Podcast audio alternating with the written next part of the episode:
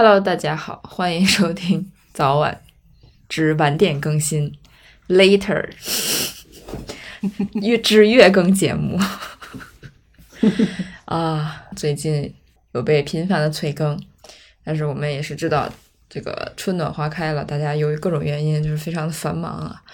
是一直凑不上录制时间。这不是今天是五一假期第一天啊。虽然我们也是都在赶场，但还是挤出了这个夜晚的时间，怎么也要维持住月更这件事情吧。总不能又变成季更。不过今天呢，我们还是少一个人，就是富婆她家里有些事情，所以她不在。嗯，隔了这么久，想必有很多事情要分享给大家。我是今天给球球做了绝育，以及还赶场看了北影节大赢家电影的咩咩。听着就好丰富啊。对，哎呀，最近好多事情啊，哪个来来来来当这个介绍呢？嗯，我是最近连续吃了一个礼拜竹笋，快要变熊猫的河豚，我马上就变成花花豚了。我是五一没有任何安排的婷婷，除了在家看剧。对，这五一应该没有哪个城市人是少的吧？就感觉哪哪都是人。很恐怖，就是大家终于可以出来玩了，就玩的像没有明天一样，拼死也要玩，挺好的，这种精神挺好的。但是有点好笑，我现在这两天就是在刷这种视频为乐，就全部都是前一阶段吧，我觉得都是大种啊大学生特种兵啊，对，突然全大家全都变成特种兵了。对，然后什么什么极限四十八小时，什么极限二十四小时，什么东西的，就是以我现在的年纪看到那种视频，我都觉得累，就怎么怎么会这个样子呢？后来想想，哦，可能我们年轻的时候也干过吧，好像是多少年也没有这个场景啊，就是那火车票都卖光了。嗯，对，那天就是我忘了是周几吧，反正就是本周吧，就是那个圆明园。这一百多年来吧，还是还是还是怎么样？这一百多年，这这自从圆明园建立以来，说是自从八国联军入侵以来，第一次圆明园的那个门票卖完了。哎，故宫也是要抢门票啊，就是你要在零点的时候像抢菜一样，点点点点点点，像抢菜一样，这什么比喻？不过我今天就是照日呃正常的通勤。我去看电影什么的，路况还好，没有我想象那么夸张。可能因为我没有去什么闹市区吧。啊，我们今天那个带球球去绝育嘛，然后呃，朋友开车，就是因为他昨天就没有找到车位，然后今天回来的时候讲说，嗯，放假了，大家应该都开车出去了吧？这样总有车位了吧？就发现进小区之后还是没有车位。那么这个人到底是？就是怎么散步的呢？为什么 不说好都出去玩了吗？怎么小区里还是停满了车？到底是什么情况？外地人来了吧？你们是？啊，这，但是他们不会把，他们来是来旅游，不会这个车是不会停在小区里。就是本地人没有出去啊，车还是停在那儿的。出去的本地人还比较少吧？不是本地人，他不会出远门，但是他的这个车他可能会出，就是去出门，他一定会出门啊。就像周末出门一样，然后结果居然就没有车位。不过宠物医院的人倒是很少很少呢，真的就是很冷清。往之前去打疫苗，就是周末都是沙发上坐满了人。今天就是我们去的时候，一个人都没有。宠物旅馆应该爆满吧？医生都在上班，也很辛苦。所以，我们从哪开始讲起呢？啊，太久不录了，都有些生疏了。好多事情啊，那你你你你先你先在你的记忆中搜寻一个你想讲的事情。我就最近刚说吃竹笋嘛，有点好笑。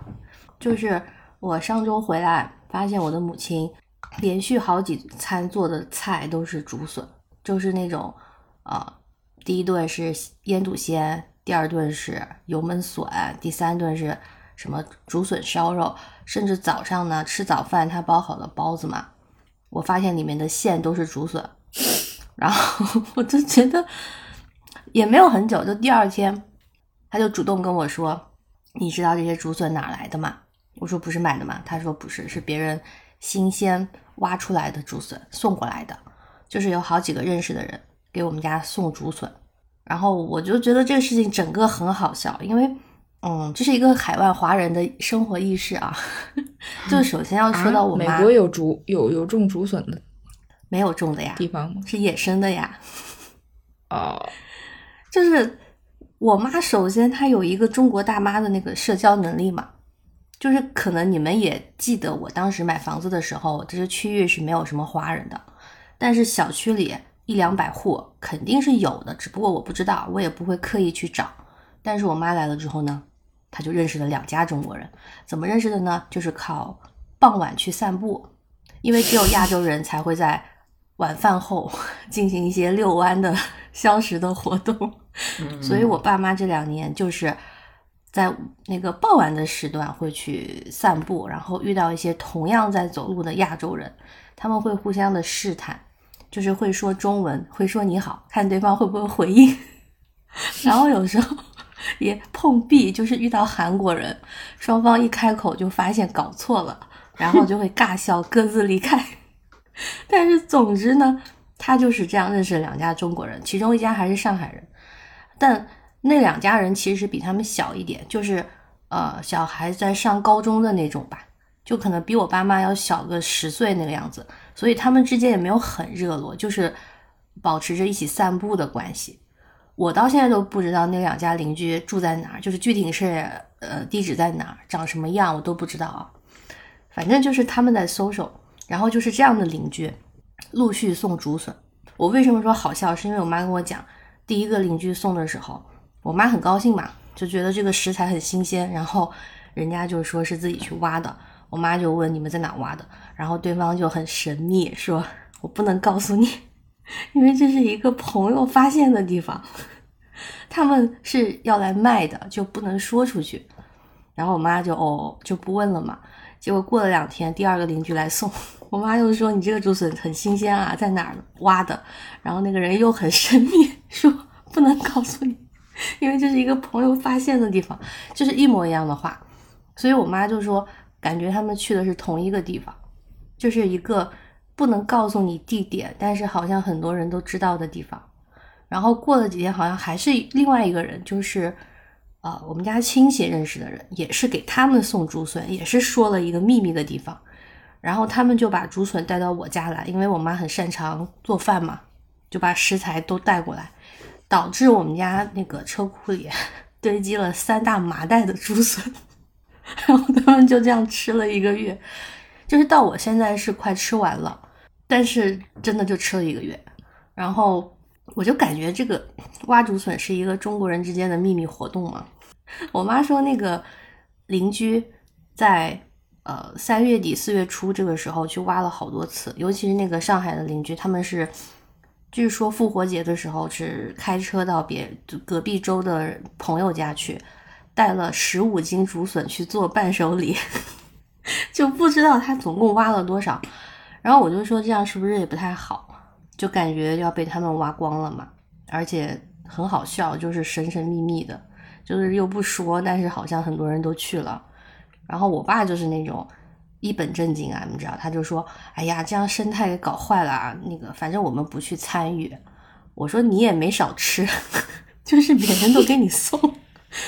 然后我前几天就问一个美，就是土生土长的美国同事，他从小就在这边，我就问他，我说你知不知道我们附近有什么竹林？他说不知道。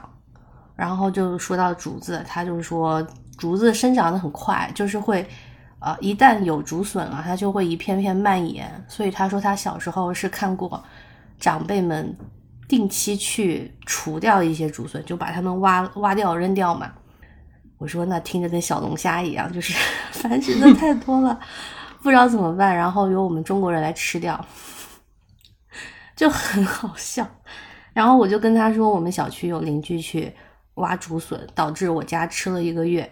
我现在还在吃。他就很不可思议，因为他不知道竹笋的吃法。就是对于老外呢，他们只会在呃。日式的拉面吧，还有那个咖喱泰国咖喱里面吃到竹笋，就是一个配料嘛。嗯然后我就说吃的方法可多了，我说它本身就是一道菜啊，你就切块，然后就去加料翻炒就好了嘛。我觉得我同事听我说这些的时候，那个表情就像是我听别人在说在炒树皮的那个感觉。因为它英文就叫 bamboo，也没有一个对啊，就是 bamboo，额外的名字，所以他可能觉得你在吃就在吃树皮树。树根。对对 对，反正他们就很惊讶，就是说呀呀那个美国人就是说你怎么知道这么多吃法的？我说因为在我的小时候啊，你知道吗？中国人每家都有一只熊猫。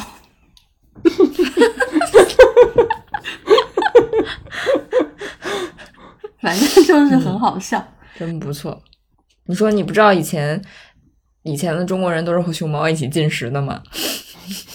我就这样说，我说胡烂他，我就说就是每我们小时候每家都有的，后来就是，嗯、那个少了，所以熊猫才 全部送到四川去了。爹，你很坏。然后我说为什么少了呢？是因为人把竹笋都吃完了，就像我们家这样，他们没有东西吃。然后他就问我，那《卧虎藏龙》是在四川拍的吗？因为很多竹林。哎呀，反正我觉得这种事情就是一个，真的是华人能干出来的一件好笑的事情。但还好它是一个时令的食材啦，就是这阵子过了就没有了，不然一年四季可能他们都会去挖，那个就有点夸张了。啊，竹笋这件事情，我也是第一次遇到呢，还是很好笑的。今天有河豚看世界栏目吗？今天我最近最近就是为了拍照在踊跃出门嘛，这个算看世界吗？嗯，也算吧，但是有点分散，其实就是有点特种兵的那个 意思。哦，我最近就是获得了一台相机，然后据说这个相机是咩咩同款的，然后我听到就觉得很好奇了，就是为什么会有这种 title 呢？怎么回事？于是我就问了咩咩，然后咩，咩就是哈哈，一如既往啊，你知道，就是扯开话题，咩咩就说：“哎，我这个是网红相机啊，很多人都有的。”哎，那我反正就知道了，就肯定也是咨询了咩咩嘛啊。那既然就是 有了这个玩具，我就是出门了呀，所以就逼迫我出门吧。所以前些天我们没有录音的这几周，我其实去了很多场景，就去试那个拍照的效果嘛。然后确实拍随便拍拍就很好看，就是一开始，嗯，可能就是纯粹去路边试一下滤镜，然后就是也有朋友说有一个网站叫夫妻 Weekly 是吧？就会有很多人拍的照片发上去嘛，你可以参考。嗯我就看了一下，我就觉得就是这个出片复复式的出片就是直接出，不需要修图啊，那就是嗯，大家在创作，就是给了一些创作的乐趣。我觉得就是你自己去试，不是要学别人的参数，一定要拍出什么一模一样的东西，你就是自己去试，你可以参考一下别人的那个结果，但是就是你觉得啊、我喜欢这个风格，然后你自己试就好了。所以后来就是去了野外嘛，就是什么上山下海，各种风景都试一试，而且挺成功的。因为我也不是那种很细心、喜欢去研究技术类或者是修图的人，我觉得很麻烦啊。你们也知道我是那种，呃，我出去玩会随时给大家发照片的人，就比较实时嘛。对，所以我比较急性子，就不是那种我拍了一堆然后回来慢慢修的人。那这个咩咩同款就是让我觉得快捷啊，然后操作很简单。这个这个小旁轴相机它就是也就定焦嘛，也不能换镜头，也不能干嘛，它就是记录，而且就是举就很小巧，就举起就拍，对呀、就是扫街很适合。你看到一个东西，或者你觉得哎一个瞬间你就拍，它它也不能拉远，就这样了。然后你可能觉得不满意也就这样了，但它就是富士味儿很浓，对啊，很好。就看，嗯。我觉得真的后面就是看你个人的审美和你想拍的东西，就是捕捉的东西。就是可以让大家抛弃掉那些后期过多的技术类的就是很多人到最后容易陷入，就是我要先拍一张原片，然后到后再去额外的学后期，要把它调的很惊艳，就是不用。嗯，嗯，我最近也打算出去拍一拍了，也太久没有拍了。天，现在主要是以前，主要是之前北京也没什么可拍的，那个你知道沙木就是，尘暴啊，可以拍 沙尘暴。嗯，确实，我都担心我的机器那个按键被沙沙子卡住呢，还。哦，说到这个，嗯，因为既然河豚讲了，那想必大家应该也想看你拍的照片，所以，嗯，我们最近有在考虑要不要把我们这些配图的更新，嗯，就是在小红书开一个账号，因为不知道大家会不会，就总感觉微博就是可能现在也没什么人看，而且登录一次感觉压力也很大，然后反正就是不如小红书现在更方便一些吧，感觉也很更快捷、更更时尚。你就在那儿立 flag，然后你又不注册，你又不弄，我注册啊，我我我今天就是讲了，我就给就是就是要给自己就是下一个最后通牒，就是 我以为那个天你说完了以后就已经弄了。那根本没有。哎没有啊，最近真的很忙。哎这样我们就是平时呃，可也可以发一些红书也有 IP，哎它也要出现 IP，然后你一发就知道是谁发的。对啊，就我就觉得就很好啊，就是我们都可以，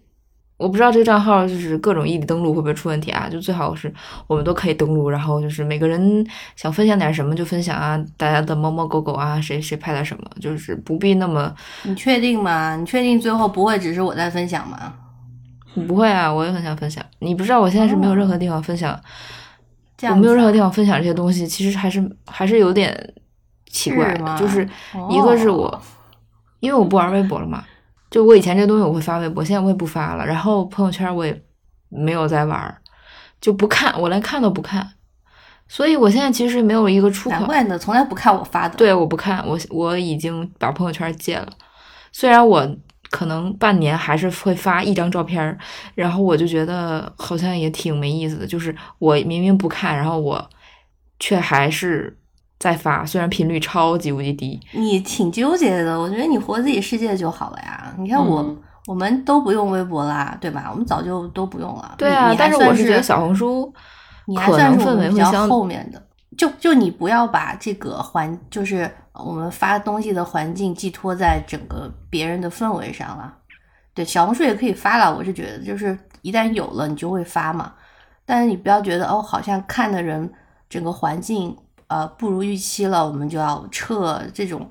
就无所谓了。现在其实我现在已经看开了。嗯，就只能说是逃离到这个逃离到这个地方吧，也不是说多好，只只是逃离到这个地方。因为微微博是我真的是不喜欢，然后朋友圈是我觉得它离生活又太近了，就会很烦。然后小红书刚好吧，最好是这样啊。我我我我只我也不会说那个屁屁大点事情都发的，我只是说假设那我们就等着咩咩去研究一下。对，只是说 可能拍一些好看的照片或者有趣的事情，还是有一些分享欲的。我觉得人肯定是有分享欲的，不可能说我我完全没有了，也这也很假。就是咱咱就是说，还是一个那个身心健康的 人。这个天气好起来了，就是春暖花开了，然后大家拍拍照片，发一发挺好的。嗯，好的，给自己一个动力。今天录完我就去搞，对，什么时候弄出来、啊？结果发如果没有出来，就是因为咪咪没有弄啊，各位听众朋友们。不是，结果发现那个就是一个手机号只能注册一个账号，然后大家都已经有自己的号了，注册失败。啊，主要你看能不嗯能就是各就每个人都登录啊，像微博那样。就假如我估计可能就是需要再验证一下吧，应该不是问题。就比如说你登录了，别人在登的时候，你那个就被踢出去了，啊或者是怎么样的，我觉得那就挺麻烦。我觉得不会的，因为有太多这种账号就是大家团队在运营的，怎么可能会？哦，那你研究一下吧，相信现在，嗯，好嘞。不要最后变成我一个人在分享啊！我就很哦害怕，就是变成这样，所有的事情最后都是这样。因为我是觉得，嗯、虽然邮箱也是什么邮箱，邮件大家也在写，然后我们也不我们很少文字性去回复，包括小小宇宙也是，因为我之前讲过嘛，我很嗯，就是我很别扭，我不想 我不想在那些金牛评论一个金牛座，一个处女座，怎么会主动用文字回复你们呢，朋友们？不要讲那么多的了，真是。好的，好的，大家不要逼我啊，就是我都有看，我都有看，所以我才知道被催更了呢。好啦，那我其实日常就是我十年没有用过相机了，但是我其实手机一直在拍照嘛，而且我其实发朋友圈，呃，比你们很多很多的，就是。呃，我是很实时的，比如说今天去了什么地方，晚上回来可能有一些照片，我就赶紧发了。我不是那种，呃，好像要营业或者是觉得哎呀我很久没有发了，我就要发一下的人，就比较活在自己世界吧。就是今天干嘛我就发一下，有时候也会连续几天都在发，有时候就是几个月也没有发，我就是这样子的，比较火象星座。因为我要发东西，我要发东西，我就要我就要点开朋友圈的那个界面，然后他就会刷，我就会被迫看到一些东西嘛。嗯，就是我就是你多你的你的微信的朋友发的东西，你是多不想看到呀？那如果有的话，就把他们删了。我就是不想看啊，我我我不是说多不想看，我就是讨讨厌这种，我就很别扭，很奇怪。哎，不要管我了，反正就是很嗯，不想看，连那个那个界面我都不想点开啊。你可以点到我头像里面去看看我的。我我我到现在也不知道你发了什么，可能就是某一天有某个契机，就你你点进去看看、啊、因为什？么我才点进去。那你可以把你的嗯几个好朋友的那个，你不是说你活在自己的世界吗？你还在意我看不看干什么？因为你这么说嘛，我本来也没有在意啦，但是你今天要讲，我就我就提醒你一下啊。你可以把几个人单拎出来，没事点进去看看。哎，对，所以我就觉得，就是微信的朋友圈就应该设置一个功能，就是我我平时可能只会看仔细的看一下那几个人的朋友圈，你可以给我搞一个，比如说类似像微博那种特别关注，他们那几个就在上面，然后滑到那儿就不要往下滑了，就那 就那样了，咱们就到此为止吧。啊，就分组嘛，就是把分组搞成就是你自己可以设一个分组，因为你现在分组是啊，分给别人看，就是对吧？你你其实其实其其实，我觉得就现在朋友圈不想看的不想看的很主要的一个原因就是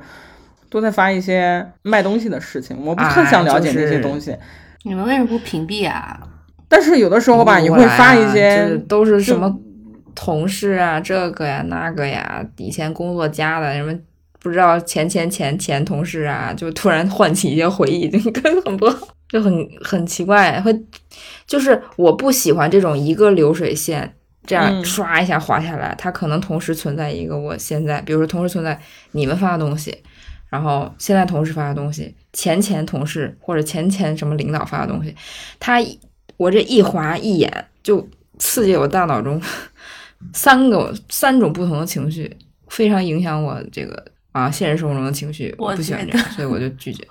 富婆呀，赶紧回来吧，跟两个土象星座聊天好难。就看个朋友圈有这么多的心太重，真的是没有办法。嗯，啊，好了好了，我们就说到说到这个，我们来回一下那个我刚刚就想说，就是前几年的时候，我有一次发现，就是我们共同的一个朋友，我的同伴，我说他他跟我说，就是那个朋友发朋友圈了，我说哎，我为什么没有看到他的朋友圈？他说不可能啊，他就是那个朋友是不会去主动屏蔽我的。然后我说就那我就是从来没有看到过他的朋友圈嘛。然后我说不对，我说我说不行，我一定要知道为什么。后来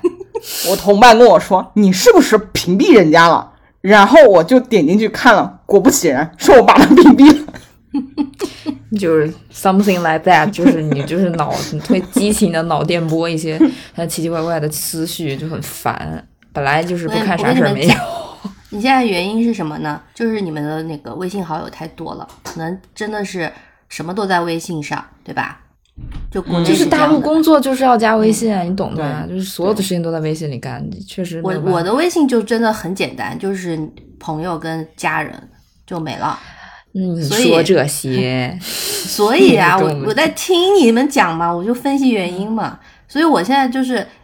就哪怕我以前国内的同事我没有删的，还是有几个人，但那个对我来讲是一种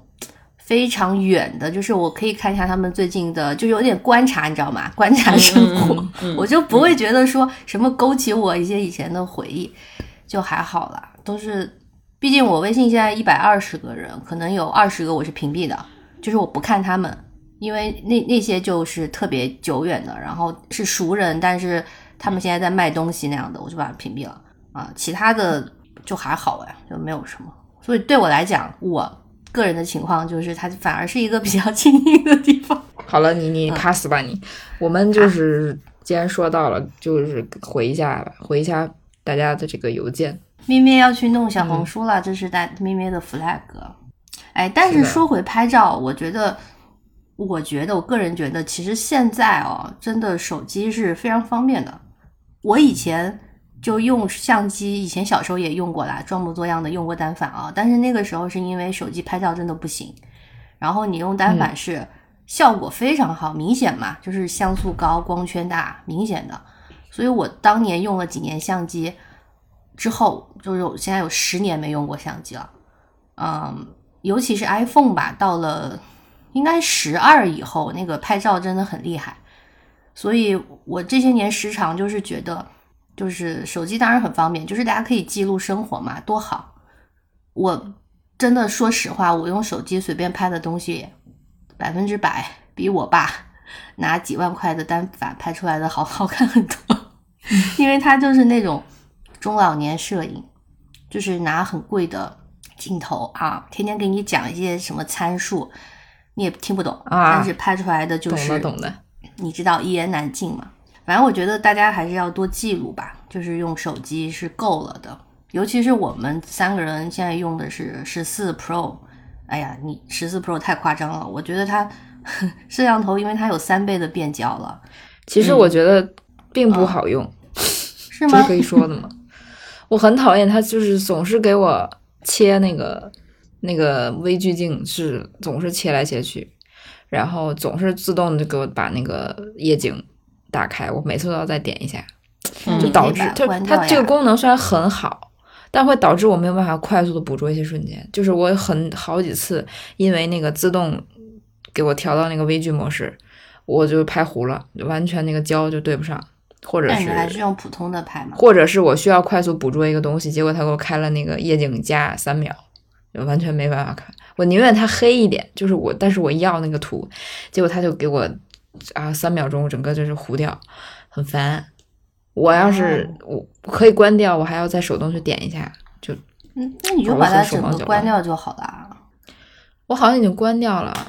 那可能我关的不够吗？我再研究一下。我堵在路上的时候，如果有时候看到一些什么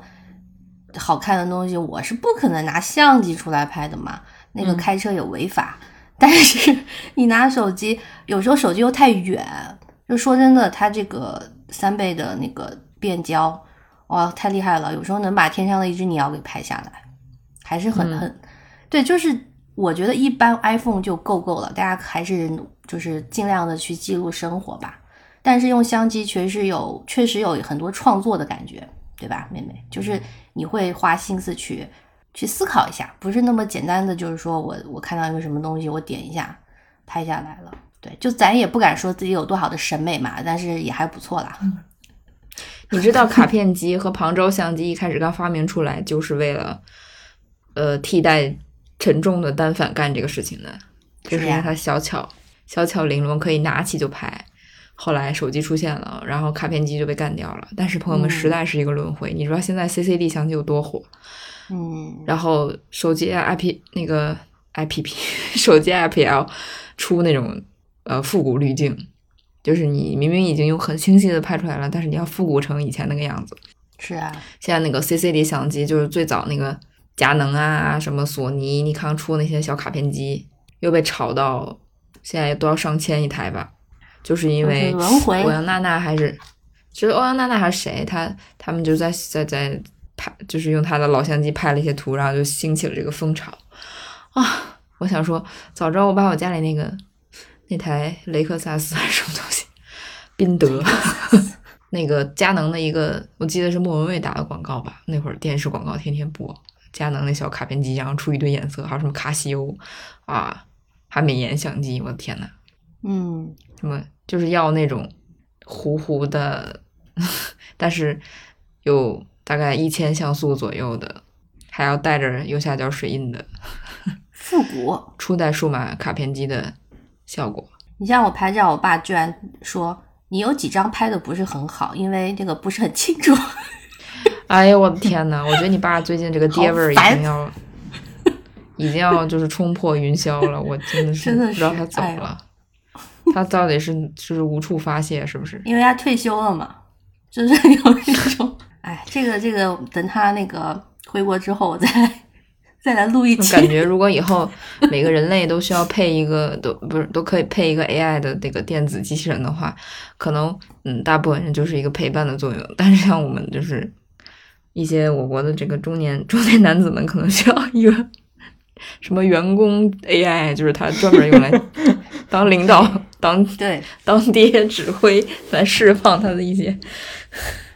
这但这个扯远一点，这几年我真的扫射啊扫射 观察中国我国中老年男性太有心得了，这个真的我们可以下一期聊一下。嗯。哦，我想说一下，就是去去上海，上个礼拜去上海，哦，就是对啊，你们两个也去那个上海了，两个人不都去了吗？哦，那你先讲吧，我们来来就是评价，我们来审判一下上海这座城市。审判，小小小的就是感慨一下啊，就之前去吧，去过那么多回，然后就没没有发现那么明确，但这一次去就觉得很大的一个感受就是上海街道怎么会那么干净？Why？为什么？我就情不自禁的想问这个话，就是上海的环卫工人到底有多么的勤劳？就是我们去的那几条几条街道，然后包括就是我们这次去呢，没有住在市中心的那些繁华的地方，就住的郊区一点啊、也不算郊区，对不起，民航人民住在了民航。然后呢，嗯，就是郊区了。也还好啦，就是就是，呃，就便利店啊，出门就有嘛，然后就都很方便。但是呢，就是他们的那个路路上也很干净，而且我去呢也不是就是随处可见环卫工人就在打扫。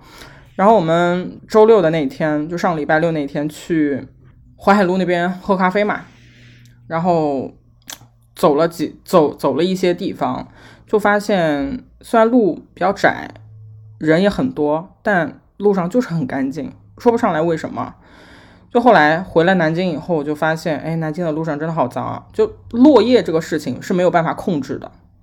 你绿化多了以后，落叶自然而然就会多，这这没有关系。可是你随处可见，就是 为什么南京的路上那么多烟头，那么多莫名其妙的东西？那天我骑车在路上，居然看到了一堆瓜子壳和那个花生壳，我不知道为什么。然后我说，哎呀，好像在上海的路上就很少看见。我说明明就是那么近的两个城市，就也不至于差别这么大吧？哎，有一些感慨。再一个就是想发一下那个周迅的表情包，好多人哦。真的是上海的年轻人真的好爱逛街，不过也值得逛，因为一条街就真的可以走好久，每一个店都值得停留。我呢，我这次去就是还是特种兵快闪啊，然后也没就是跟朋友约个饭，然后之后也没什么特别的行程，也没有什么目的地，所以我们干脆就 city walk，就在那些几条网红的街道走一走、逛一逛啊，吃个冰激凌、喝咖啡什么的。嗯嗯，然后前一天晚上，我跟我就是我跟我一起去的朋友先随便逛了逛，就发现很好逛，就是因为上海没有什么大的公园，它都是那种小小公园对我就，挺喜欢的。但是好像似乎也有很多人羡慕北京有很多大公园儿，这个这个各有各的好处了。就是走着走着就有一个很很漂亮的小公园儿，也挺开心的。然后我就感嗯慨这个、公园儿这个建设啊，这个审美啊，确实是洋气呢。就是那个那个花儿和那个园艺的那个摆放啊，包括它的一些小的雕塑啊，就啊非常的洋气，不像我们就是北方这边经常就是会好好的这个花草树木中间突然摆一个很土的一个什么，一条龙，或者是一个略山寨的什么卡通的动物。哦，啊，啊，好多小区里也很爱搞这些东西。但是呃，我们去那个呢，那也算是一个挺市中心的，我们就去的是那个徐汇，嗯。嗯，徐汇的那个公园，就是也挺嗯。挺市中心的吧。他那个小兔子真的就是，就就怎么讲，就是正版小兔子，正版小兔子的感觉。而且它不是说只是把兔子插在一个草丛里，它是有设计的，就是两只兔子一一个一个男兔一个女兔，然后后面那个还有一个大罐子，然后整个花加树丛做成那个罐子，把这些东西倒出来。做了一个这样的流动性的，超级好，超级好看，就很洋气。哎，我就感慨，我说这个，嗯，就是说这个审美还是还是有差距啊。然后我们那天还意外的走了，走到一条，我不知道这个能不能播啊，应该可以吧，因为网上可以搜得到。就是我们其实就在网红网红那几条街溜达溜达，结果从徐汇那个公园出来。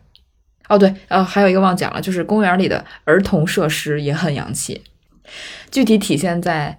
可能它的垃圾桶也是有设计的，然后它的跷跷板就是是是我没见过的跷跷板，然后它的那些儿童的爬梯什么，就这么说可能有点那个崇洋媚外啊，就是很很日式、很很很国外的感觉。就不像可能现在我们那种小区里随便就是就像幼儿园里那种彩色的也很好看了，就是但是感觉大家都是一个模子，嗯就一套模板往那儿一搭，但是他们那个感觉是每一个游戏的模组都是有精心挑选过的，可或者是请某个什么设计师设计过的，就给人这种感觉，而且确实一堆小朋友，一堆家长带着小朋友在上面爬。反正我们小区那个是已经没有小朋友在玩了，就是 因为有沙然后它尘暴就，是已经，不是他已经就是常年失修，然后要么就很脏，哦或者就是也没有意思，大家都不玩了。但那个就是每一个器材上面都爬满了小朋友，就很开心。嗯，然后 接着说，从公园走出来，意外的走到了一条街，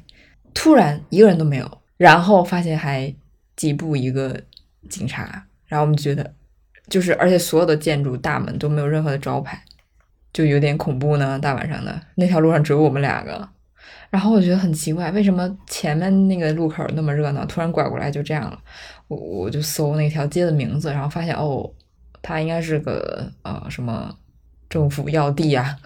反正就是有一种莫名其妙走进一个不小心走到一个异世界的感觉，还挺长的那条街，而且据说是不能拍照，就然后走出那条街的下一个路口就立刻又都热闹了，很神奇，一个与世隔绝的地方。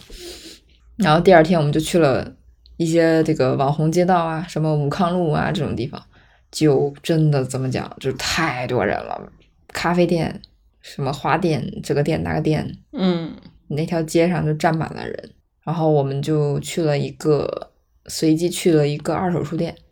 它是二手书店加咖啡店加，就一个很综合的一个地方，而且那一整条街都是宠物友好。就这点，我还真的觉得在上海真的做的很厉害，宠物友好这件事情真的走在前面。就嗯基本上每一个店都可以带宠物进去，不管你是高档的咖啡厅，还是餐厅，还是甚至是，就一般人会觉得可能只有西餐厅啊，或者是一些好的咖啡厅，它才会有这个文化。但其实那天中午我们去吃一个就是湘菜土菜馆儿，就是油烟很重那种很，就一进去里面有一只柯基。我就很震惊，它就在主人的脚边，就是一整条街都没把这个当回事儿，我觉得很好。而且后面去那个书店也是，它一进去就不大，是一个小空间，都是可能是老板收藏的二手书吧，还卖一些文创小周边。然后再往里走，有一扇门，就是一个后院儿，那个院子哇，就是别有洞天了，全都是带着自己的猫，注意是猫不是狗，就是猫愿意出门吗？就是肯定是他的猫是可以接受出门的，啊，对，跟他们坐在一起喝咖啡，然后他们就主人在看那个书店的书，就超级惬意，就是就是其中一个就是一个女的，她就坐在那个沙发那儿，然后举着一本书，然后她的猫就趴在她的腿上，拴拴着那个胸背啊，拴着绳，嗯就很乖，就可能他们有训练过吧。还有一只蓝猫，我没敢拍它们，就是感觉不是很好啊，就就就就拍了一个全景，这还挺好的。不愧是啊，咱们中国的这个国际化大都市啊！我这一通，我这一边走一一通就是呃埋汰北京，但是北京有北京的好，我只是说在这种城市文化、城市建设这个走在先烈的这个部分，上海确实是真的很牛。还有个人的喜好吧。当然贵也是真的贵，我听下来觉得你们两个这个赞美啊，我就觉得非常理解为什么你们那么喜欢台湾，因为上海的这个你们讲的这些部分，包括小公园这种规划，就跟台北是一样的。也跟他那个地方法租界什么的有关嘛，就是他遗留下来的很多建筑就是民国嘛，对，你就是说是民国感嘛，就是那种城市规划嘛。但是说起来就是，我我说我我再说一些，嗯，对我再说一些细节，就是它同样是一条老街，就是它去保留那个古建筑，但是你你是要维护它的嘛，就是它肯定年久会失修，但是你要重新去翻修它，但翻修这东西是真的很考验审美的。对我我真的不是说作为一个北京人，我真的很嫌弃北京的这些街道，就是可能不去看外面，你会觉得北京那个胡同里有一些就是商业化很比较高的好的胡同，也做得很好了，就是什么五道营啊这种。但是它真的就只有那一条街，它就是一个网红街，它不是说一个一片生活区都是这个气氛，它就像一个景点一样。你走去东四的一些别的街，就是那条街很明显，一整条街从胡同入口到一整条街的商业的店面，全都是统一的啊，统一的砖墙，统一的招牌，就是统一的粉刷。然后他把一些可能旧的电线呀，或者是这些不是很美观的东西，他把它做了一个那种就是有一点相对文创的东西，一个罩子把它给挡上。就他可能做了一些鸟啊、鸽子啊，就也不难看，但是就很明显是一种后后期这种人为的人为的那种味儿特别浓，就感觉没有以前那种文化的底蕴了，就完全现代的一个东西，而且那个墙就很新啊、很假呀、其实并不好逛，真正想体验文化，你还是得往胡同深里走，去看看那个真正在生活在里面的人。他们门口可能就是一小片地，他自己搭了一个小小花园，底下种点菜，然后但是他种的很有，就自己很会分类，然后顶上养个鸟，就是这种才是自然生长出的一个街区的美感。反正我在上海就觉得他们同样是一个老房子，当然洋房确实也比 也比胡同洋气了，就是它会翻新那个墙，它会就是保留它原始的那个味儿，而且很多那种木头门，同样是木头门，它就会就很就是真的挺有品味的。那个木头门那个雕花啊什么的，就一点都不土气。就比如那个小区门口那几个大字，什么什么什么小区，什么什么院，它也是用那种比较中式的字体，什么华文楷体 这种，哎，但是它那个配合那个砖的搭配，就看起来就不土，可能也是因为植物相对丰富一些，就不土。对，你说这感觉就是我像我在台湾拍的照片，然后咪咪就是说这就是我想拍的，但是我没有这个景，就是这种吗？对我现在说的都是我我我当时的感受，我现在都回忆起来了嘛，就是包括那个树，树不是会它的树根部分会给它拿砖就是砌起来一圈嘛，嗯，那北京就是把它围起来，它可能做的好看一点，就是给你弄一个带颜色的砖，或者是用一个比较好的砖。我去上海那条街，它那个砖就是上面是每一块砖都是一个小动物，我觉得这个细节真的很可爱。可是，嗯，这么拉踩北京这件事情，也只有你敢讲啦，我们也是不敢讲啦。我说北京有北京的好嘛，就比如说我在上海去的那两个酒吧，嗯，就吹得很高啊。我觉得酒吧这个部分就是北京还是很牛的，我觉得上海的酒吧不行。啊，拉踩一下上海的酒吧，嗯，嗯，我觉得北京酒吧啊还是很牛逼的。然后还有就是整个人人的这个氛围，不对，什么氛围，就是人的这个精气神儿。可能是因为我太习惯这边儿北京的那些老大爷腔儿啊，包括你刚才看那个你好你好 那种特别 特别垮的声音，就听多了，然后突然听到这些就是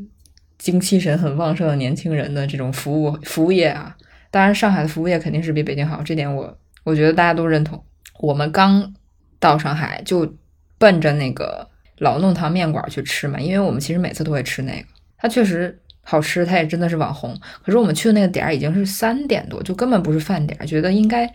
不会排队。然后它其实有很多分店，我们就随便找了一家店。结果我们去的时候，刚好人家说不好意思，我们今天的所有食材都卖光了，就这么寸。然后那个小哥，那一般就正常说不好意思，我们卖光了，就完了呗，你就走呗。结果他就是非常开心，就是一脸微笑的说：“啊，实在不好意思影响你的心情了，嗯，但是你可以去，就就 就态度非常之好。”然后最后我们说：“好的，好的，没关系。”然后最后我们走的时候，他大喊一声：“周末愉快！”这样就是说，咱们就是说，开启了一整个一天的好心情。周末愉快，只是美国人的那种 Have a nice day。但就是很友善啊，就是你，就是别人对你友善，你自己心情也会好嘛。然后之后去那个，就是我们在晚上压马路走到那条奇怪的街之前，路过了一个幼儿园。那个幼儿园门口，我跟你说，你看我们就是为什么说上海很值得 City Walk，就很值得走，就这一路一路，就真的很多所见所闻。就是那个幼儿园门口站了三个年轻人在抽烟，我以为他们是什么，就是什么什么设计公司或什么公司的人在加班啊，就是他们三个出来放放风抽个烟。结果我们路过他们的时候，其中一个女生说：“嗨，喝酒吗？” 然后举了自己手里的杯子和旁边自己的一个小推车，说：“我们自己做的鸡尾酒。”然后我跟我朋友就惊呆了，说：“啊！”然后看了一眼旁边的小推车，我朋友说：“我以为那个车里是个狗，就是他就是那种放婴儿的还是什么那种小摇摇车还是什么。”然后，但是我们也没有停留嘛，也不可能真的就停下来跟他们喝，因为我们还有别的事情，就就婉拒了哈。然后我还因为他们这么怎么讲自来熟吧，也就激起了我这个 INFP，居然就是也就是大声喊了一个赞，还给他们比了一个手势赞。我以为你要就是喊什么呢？就我也不知道喊什么，但是我很想表达一些什么，因为我们也没有喝，就是但是我觉得什么反应都不做，有点不还不太好，我就给他们 你说还 Have a nice day。我说赞，我说你们真赞。对啊，好，就是就是可以说是从落地到晚上，就是一整一整个就是好心情。好了，夸完上海了，夸的我都有点不听节目好意思了。的这个北京北京朋友们不要生气啊，回头回头我再讲一期夸北京的。好，哎，几年以后吧。呃，我刚刚想说，就是你说到这种景色，我觉得每个城市确实有各自的，因为我我这次有一个感想啊，就是我用相机这件事情，嗯、像我和咩咩比较像嘛，是因为我们日常不太喜欢拍人，就是毕竟身边也没什么美女啦，就是 我们会拍拍路边路人的那种，就不会去拍人像嘛，对吧？就是扫街。然后我们还不太喜欢拍那种很宏大或者说豪华的东西，就是更喜欢拍这种市井，或者说就是生活感的景色。呃，所以我这次的感想就是，虽然像这个富士相机它有各种滤镜可以调，但是原本的这种景色真的好重要。我明显的感觉就是呢，当时有这个相机的时候，我就跟咩咩说，好，就很适合去日本拍一下。当时有这个感觉，就因为你觉得它是很日系的一个东西嘛，然后好像那些搭配的景色只有在日本才有，然后当然也没有为此就去一趟日本啊，也没有那么夸张。然后就当时就是在那拍拍拍拍拍，可是当我回到美国，我也跟你们讲了，就是我突然就一下子觉得整个眼前色彩又不一样了。有很多的原因，也有可能是因为我正好错过这个季节的交替，就是现在是春天比较绽放的时候嘛，像一个月之前可能是早春，就是树还在长，没有那么茂盛，但是现在就是整个翠绿，然后天空又非常的蓝，云非常的多，所以又不一样了。然后还包括像那种城市的规划呀、楼间距啊，你像这边没什么高楼，所以看起来是很宽广的，就整个颜色又是不一样，好像真的每个城市或者说每个国家、每个地方都有色彩上的差别。然后上海，我自己觉得啊，以前从小那种感觉就是很市井哎，就其实我们不会刻意的去外滩，我们也一年也去不了一次啊、那种高楼大厦的地方嘛。你生活中就是嗯，穿梭街道，就是身边就是这样的景色呀，小卖部啊，然后街角的邻居啊，就是这种东西。所以我我现在就理解为什么很多软件的滤镜喜欢用地点命名。最有代表性的一个就是 Instagram，因为 Instagram 的每个滤镜都是一个城市的名字嘛。虽然我不知道为什么，嗯但是你像我自己就会记得，我最喜欢用的滤镜是雅加达、雅加达和巴黎吧，就这种你会记得你这个名字。就所以我在想，可能真的是这样，就不同的地方会有一个色系，一个感觉啊，不管是谁规定的啊，不管它是不是能概括，但是这种思路也是挺有意思的。那至于北京的颜色，可能就是肃穆一点吧。最近我就是当斜杠青年，很辛苦。那我就插一句，因为我刚刚看完那个北影节，我不是说了吗？北影节大满贯，推荐大家看《白塔之光》，好像之后国内会上映。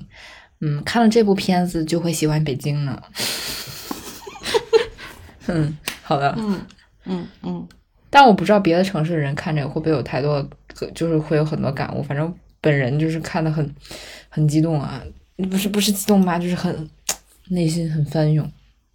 嗯，不知道大家能不能 get 北京这种这种味儿啊，淡淡的忧伤，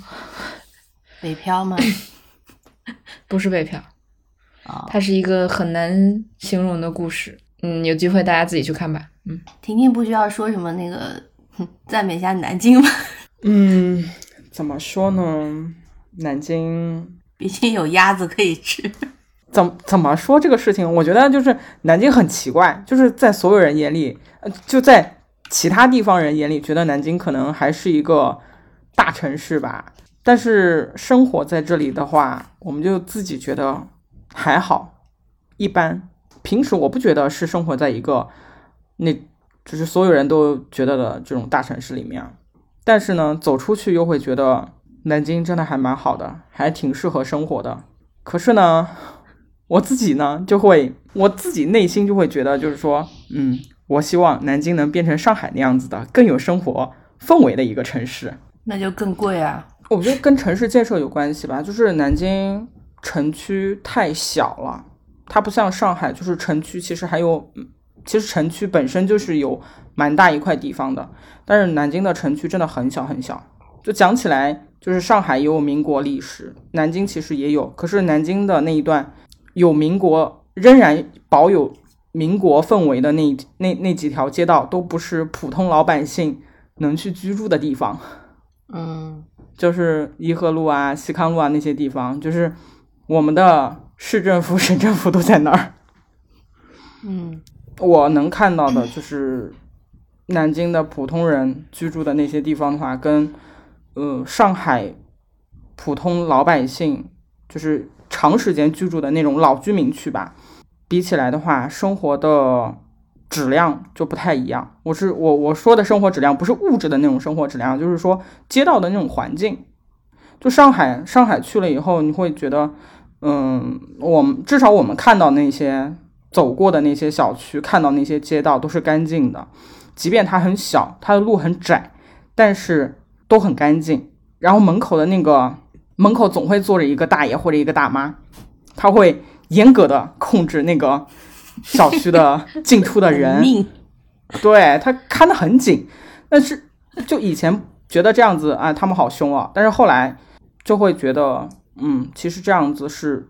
对的，对里很面有 很有安全感。对对里面的人很负责，其实对外面外外面的人也也也也是一种负责吧。但南京就不会，南京城南的那一片老城区就有点像北京的那种胡同，很深，里边儿就地图上看吧，不会觉得很大，但是你走进去发现就是里面七拐八绕的，很很很很窄很窄的路，甚至一辆车都开不进去的那种宽度，现在还是那个样子，让人有一种啊，这是这居然是南京，但是呢，又跟广东的那种城中村又不一样，所以就有的时候吧，我就不太能理解为什么这么多人要来南京玩。今年我之前录音的时候，不就说好奇怪，为什么就南京路上的车这么多，因为那个时候不是还没有流传这个大学生特种兵这些东西嘛。然后后来一直到这个五一前，我才了解到，哦，原来南京旅游如此之旺盛，这是我万万没有想到的。因为在我的眼里，南京好像真的没有什么可逛的地方。他们网上说的那些地方，我们平常都不去。哎，因为是一种选择吧。就是上海现在大家都觉得人好多那，上海我们去的那些地方，就是好像上海。在上海生活的年轻人好像也都会去，但是、嗯我不懂啊对因为我我们我们、啊我们平时去上海也不去外滩，但是那种网红街是真的是上海，就是上海人自己也会去，就是全都站满了年轻人，全都去。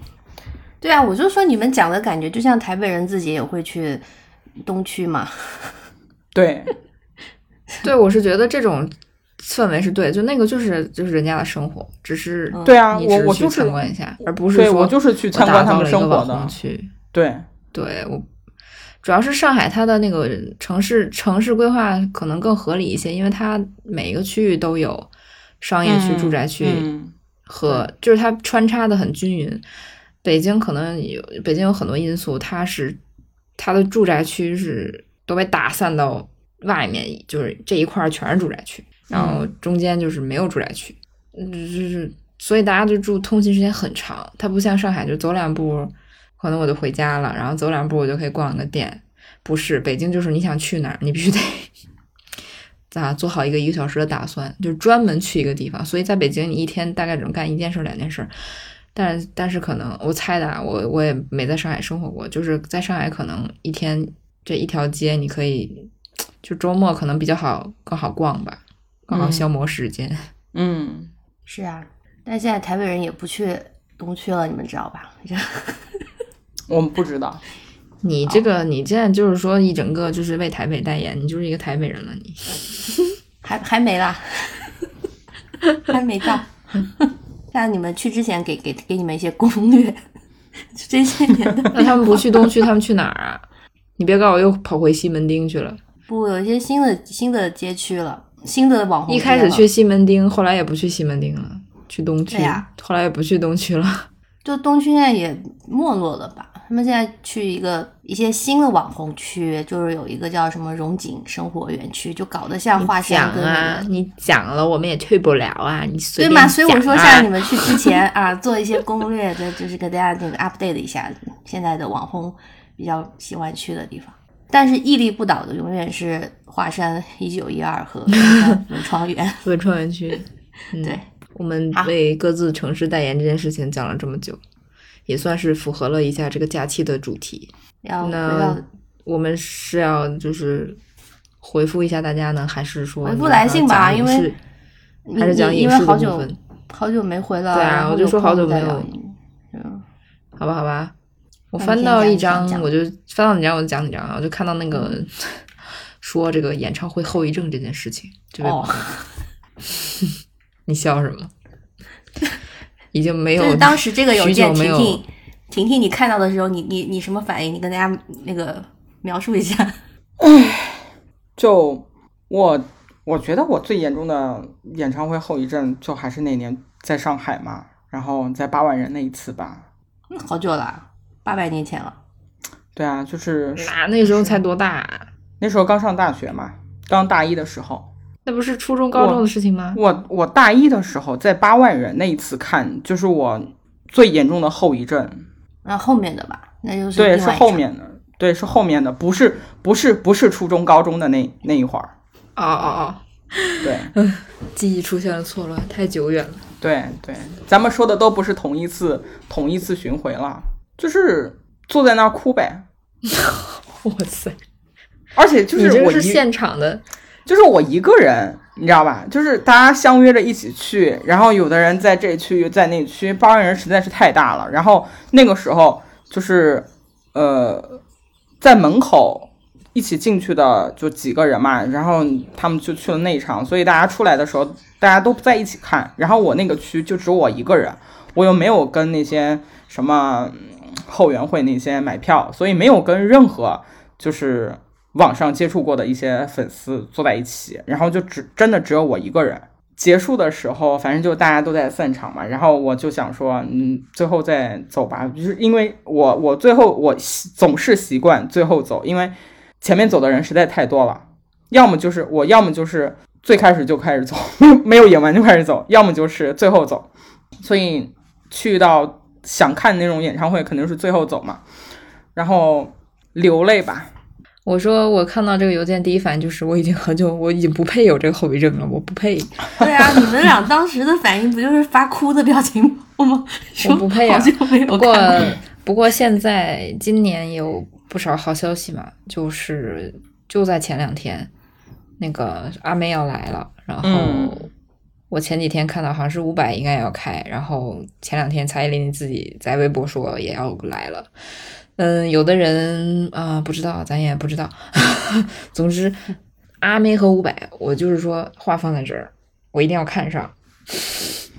阿妹和蔡依林，因为他们我我一定要看他看上，，因为他们都是之前已经计策划了，对，策划了，然后像蔡依林都是取消了嘛，就是他疫情之前已经排过的，对，知道吗？现在是重启，不一样啊。嗯，我长大之后倒是没有很严重的后遗症，可能因为嗯大学之后那段时间，其实就北京的演唱会还挺多的，基本上能、就是能续上，就是隔段时间就有一个期待，就能续上了。哎，对，就还好，就是你人不一样啊。听听大，城市，那也会跑到其他城市去看，也会也会去其他城市看。但是我得说，就是北京这一点，我又要吐槽北京了。就是北京的演唱会的氛围，就是如果一场巡回能看别的场，我是不建议你们看北京场的。就是除非你就是，当然在家门口肯定是方便，但是如果你有别的选项，你可以就是看两场，或者是去别的场。为什么？因为北京他对很多东西就是要求很严格，导会导致时长的一些缩减以及表演者的拘谨吧，我感觉是。你像我们也是去去去台北看过演唱会的人，就是他那个最后不管是安可返场还是最后的互动，他会把你的那个这场演出快要结束的那个心情会就是淡化一些，就你慢慢嗯。慢慢的，你就你就会慢慢的在至少有半个小时时间，你缓缓的接受哦，今天结束了，而且通常他会连开，就是你第二天可能嗯。还有，嗯，但是北京除了五月天这种级别可能连开，大部分就是一场嘛。但现在好像很挺流行连开的，希望大家就是尽多多多连开啊，毕竟大家都憋坏了。所以每次就是看北京演唱会那个感觉就是，那歌手一说再见拜拜，然后他被那个摄像台下降去之后，就立刻长灯打开，然后那个广播就开始说回到现亲实，爱的观众朋友们，演出已结束，然后一堆人就哦挨走，就突然就结束的太突然，突然到嗯，有些恍惚，猝不及防。嗯，不是很喜欢那种感觉。就是你往外走的时候，你就会觉得，你看着那些人流，你会觉得啊，就是说啊，期待了这么久的一场东西就这样结束了吗？嗯，有些空虚。通常这个时候你一定要，就是肯定是要和朋友去吃宵夜的，不然就这么回家了，确实挺难受的。反正我不知道，我感觉北京的演唱会就是现在好像要求什么十点十点结束什么。太早啦，十点对，但是 但是大家的办法，不是对大家的办法就是早开，嗯就是一般的不都七点半开始嘛，还有八点开始的。嗯但现在有的像五月天之前就是五点半还是六六点半就开始，啊就天都亮着。白天那没办法啊，我就觉得那确实也是一种，那也扰民的这个问题确实也难办，还有一些别的问题，就嗯，嗯，我不管，总之太久没看过了，他来我一定要买上票。感觉现在买票之困难就是而且很贵啊，我感觉票价真的对是不能接，受。贵吗？票价不贵，我跟你说，不是票价贵，是黄牛贵。就是就票价我都不能接受了，何况黄牛呢？啊，我小时候我没有这个，不是小时候没有这个感觉。小时候我觉得一千多块钱的票价很正常，对吧？但后来现在也差不多啊。我知道，我就是说我自己的变化哦，就是我，因为我现在会跟我的收入做对比嘛，就是我花这个钱嗯跟我收入做对比嘛。那以前觉得一千多是正常，就是这个东西就是这个价钱，你不会有任何的想法。但是我后来觉得，你像我同学啊，现在在国内挺多人，就比如他们在就是比较呃行政类的单位吧，他可能一个月还是赚七八千人民币，然后你一张票就一千五，这个对我来讲，我觉得是你工资的多少，然后你要花这个钱去消费，我是这样想的，我觉得挺贵的。哎，那小时候是根本没有收入，就可能攒点压岁钱什么的。对，小时候是朝圣的小时候是感觉。对，因为你小时候你一年可能就看这一场，你长大之后一年可能要看五场，嗯，是啊，就不一样了。就是说，但我觉得他这么多年票价没怎么涨钱，已经已经就是挺神奇的了。毕竟什么都在涨，但是演唱会票价一直都是什么八百八、六百八这种，比起以前就就好一些了。但是黄牛这个问题就是非但没有解决，反而越来越严重，越来越嚣张。对，以前是以前是除了前排和最便宜的票，就这种比较难抢的，它它会有黄牛，而且也没有加价到那么夸张。现在是每一个价位全都是疯狂，就都不是加价，都直接翻倍、翻几倍这种，我觉得疯了吧？这就哎就很烦。现在就是现在干点啥都要抢，啊真的是除了点中午点外卖不用抢，现在干点啥不用抢，我真无语。哎，我觉得演唱会后遗症啊，我觉得是看情况的，就是你要看你看的是谁的演唱会，因为我看这个邮件，他写的就是说他朋友是觉得看完演出就享受当下，下看完就结束，下次再见嘛。那有没有可能是因为你这个朋友他只是喜欢听歌呢？他就是路人粉，对他就是看这个人，比如说我去看陈奕迅，啊、我会有去看我我最近上一次演唱会是看苏打绿，就我就还好哎，就是那种你会觉得本来也很喜欢听他们的歌，然后去看了之后就很开心嘛，结束就结束了嘛，整个享受是很好的。但是如果你有舍不得呀，或者结束很难过，有可能就是因为你喜欢这个歌手吧，所以那也没什么办法了。这讲的是你这讲的是追星和对，因为他写的邮件就是这种这种差别嘛。就如果你真的到那种感觉了，就是舍不得什么的，那你应该是喜欢这个歌手，你才会有的。如果只是单纯的去欣赏听歌，就像明明讲的那种，可能是比如说像如果刚结束你就整个灯亮了，然后开始大广播，演出结束你会被拉到现实的那种后遗症，那个还好，其实就是你可能跟朋友去吃一顿饭就好了，第二天就上班嘛。但像婷婷 讲的，就是属于你很喜欢这个歌手，然后觉得期待了这么久，一下子就结束了，然后可能好几天回家都是有点空虚，所以我觉得是不一样的情况。同样的情况，就是这两个东西，不论是什么样的演唱会，我们都没有体会过，许久没有体会过了。嗯，是哈，我觉得好的方法唯一就是你找到一起看的朋友吧，就是结束之后可以一起聊啊，缓解那个落差嘛。但是结束这件事情就是没办法嘛，人生聚散终有时啊，就是这个样子。突然哲学了起来。哎，好吧，那我们再把其他邮件也看一看吧。嗯，嗯，催更的我们就不说了啊。哦，我有一个朋友问我们，当时聊重启人生，居然没有讲到友谊这件事情。对，嗯，我想说，其实不是我们没讲，是因为我们呢，就是因为这件事情不知不知不觉的，在我们平时在微信里聊天的时候就已经把它讲掉了，导致节目上没得讲，我们陷入了自己的世界里。嗯，他说这是他最喜欢的部分，友情，居然我们没有说。嗯，就是因为我们已经边看边哭，边在微信里就是叽叽喳喳的各种截图，然后说了。嗯然后他还说，看看讲什么？他说他很认同咩咩和河豚说的羁绊论，赞同友情较为爱情是更重要的。然后问我们能不能形容一下自己心目中友情的美好是什么样的？这个真的我们日常就会经常讲啦。然后重启人生确实啊，他讲到的时候，我我也想到我们好像真的没有聊那个友情。像咩咩说的，我们平时就聊过了。还有一个就是我自己啊，我自己觉得，嗯，就是太喜欢这个部分了，喜欢到我不想聊，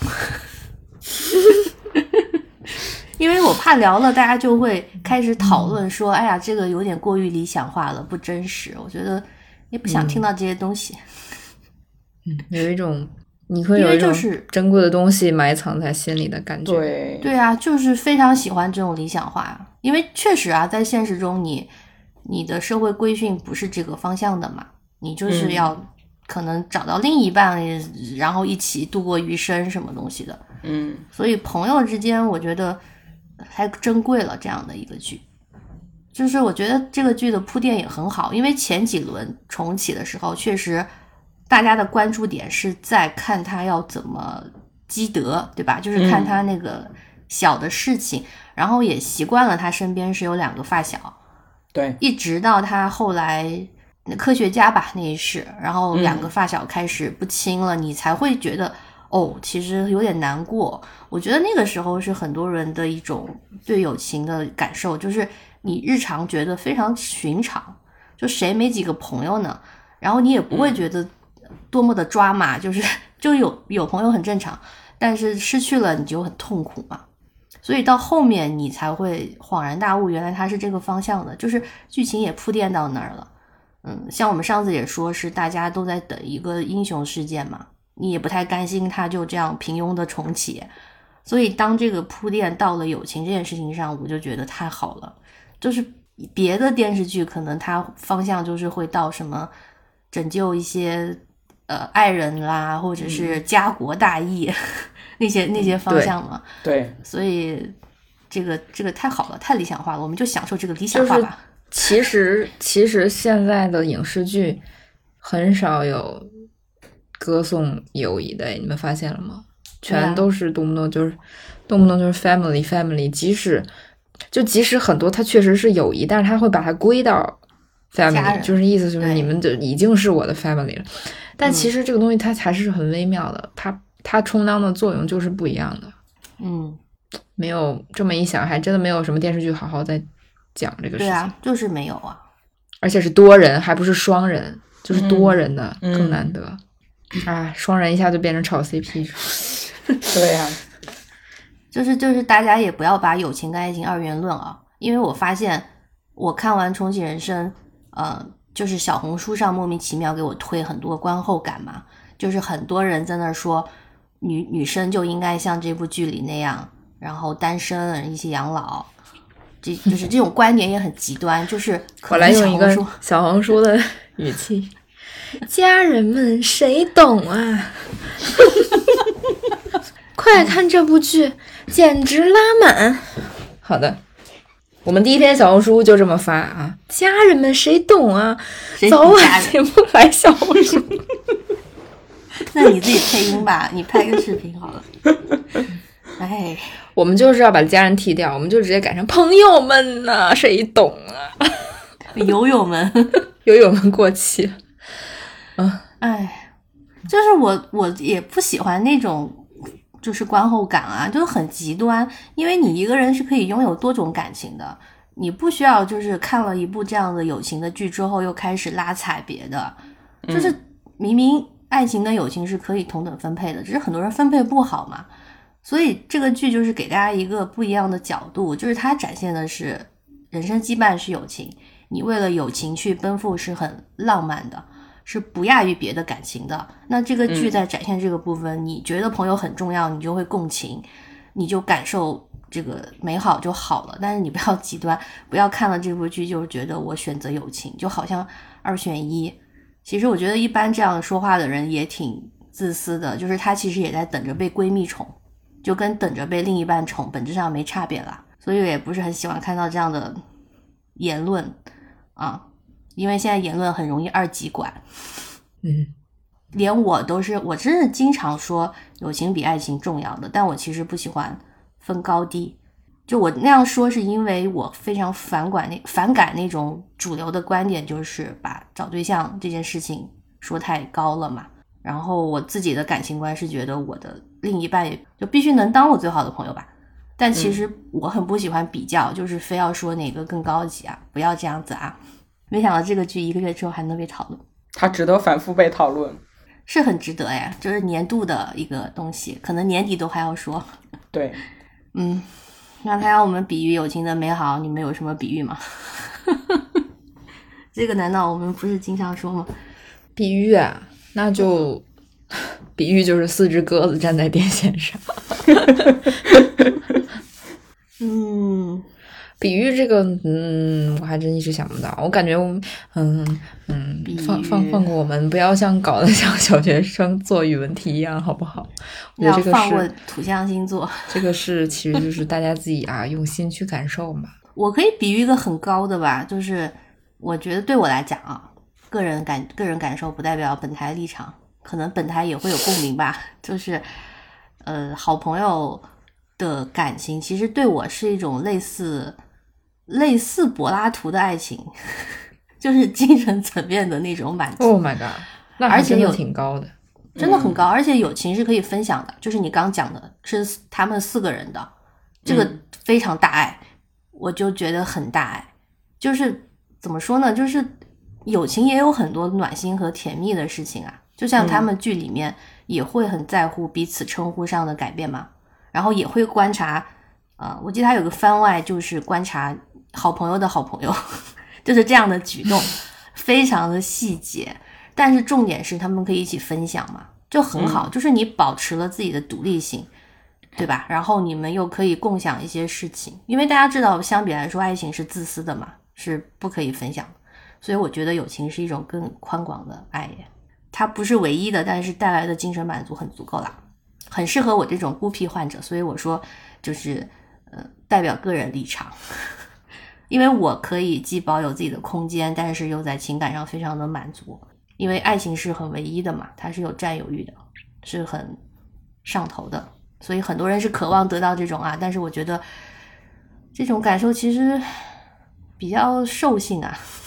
就是比较动物本能吧。嗯，对，我以前好像也讲过，就是我觉得那种占有欲或者说情欲，你不能细想，你细想的不太高级。我反正我个人来讲啦，就是友情的那种情感世界很充沛了，而且是一种情绪稳定的充沛。因为你谈恋爱一定会抓马的。其实我我就是觉得友情就跟重启重启人生里那样，你就是很伟大的。怎么说呢？尤其我们女的吧，发展女性友谊也是很，我说大一点都能推进是那个社会进步啦。所以我觉得就是要多说一些这些部分，因为就是其他电视剧总是在那儿说谈恋爱什么的，我觉得是很不是要大家压抑自己的欲望啊，就是我觉得那种性吸引力是很美好的，但是这种事情太原始了，对不对？就是它是一种解释起来，它是生物科学的范畴嘛。你你自己嗯两个人之间感受就好了，但是你在宣传的方面，尤其是影视剧的那种对外的文化宣传方面，我觉得我们人比较高级的是思想嘛。你享受你的动物性，但你不应该终其一生，然后在各方面就表现这种啊，我要去追求这个原始的东西，这个就是很俗气吧，我只能说。所以，嗯、为什么把这剧抬到这么高呢？我就觉得好多可能性啊！你